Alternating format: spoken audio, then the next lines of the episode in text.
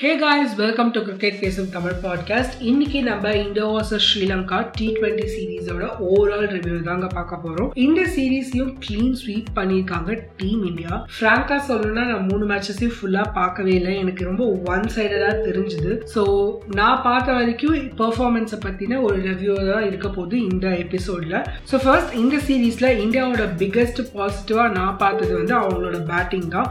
அதுவும் மெயினா ஸ்ரேயா சையரோட பேட்டிங்கை பத்தி சொல்லியே ஆகணும்.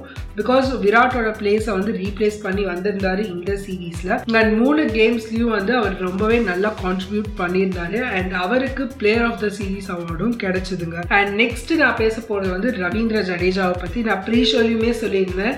ஒரு இன்ஜுரிக்கு அப்புறம் வந்திருக்காரு. ஸோ எப்படி அவரோட பர்ஃபார்மன்ஸ் இருக்க போகுது அப்படின்றத வந்து வெயிட் பண்ணி பார்க்கலாம் அப்படின்னு. ஸோ எனக்கு தெரிஞ்ச வரைக்கும் ரொம்பவே டீசெண்டாக பண்ணியிருக்காரு. ஃபர்ஸ்ட் மேட்ச்ல வந்து பவுலிங்ல நல்லா கான்ட்ரிபியூட் பண்ணியிருந்தாரு. And second and third T டுவெண்ட்டிஸ்ல வந்து பேட்டிங்லேயும் ஓரளவுக்கு கான்ட்ரிபியூட் பண்ணியிருந்தாரு. அண்ட் பவுலிங்குமே வந்து கொஞ்சம் டீசெண்டாக போட்டிருந்தாரு அப்படின்னே சொல்லணும். ஸோ ஓவராலாக இந்தியா வந்து பேட்டிங்ல ரொம்பவே ஸ்ட்ராங்காக இருந்தாங்க அப்படின்னு சொல்லணும்.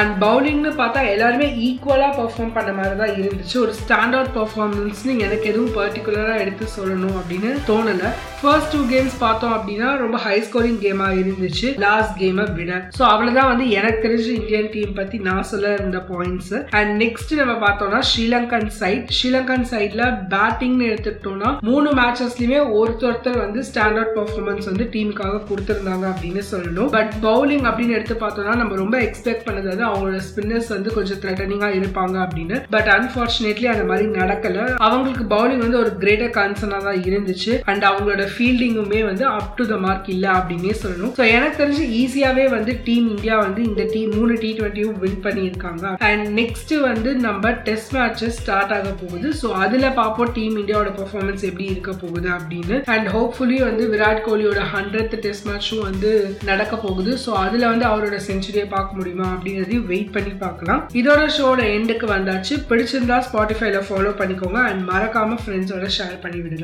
By guys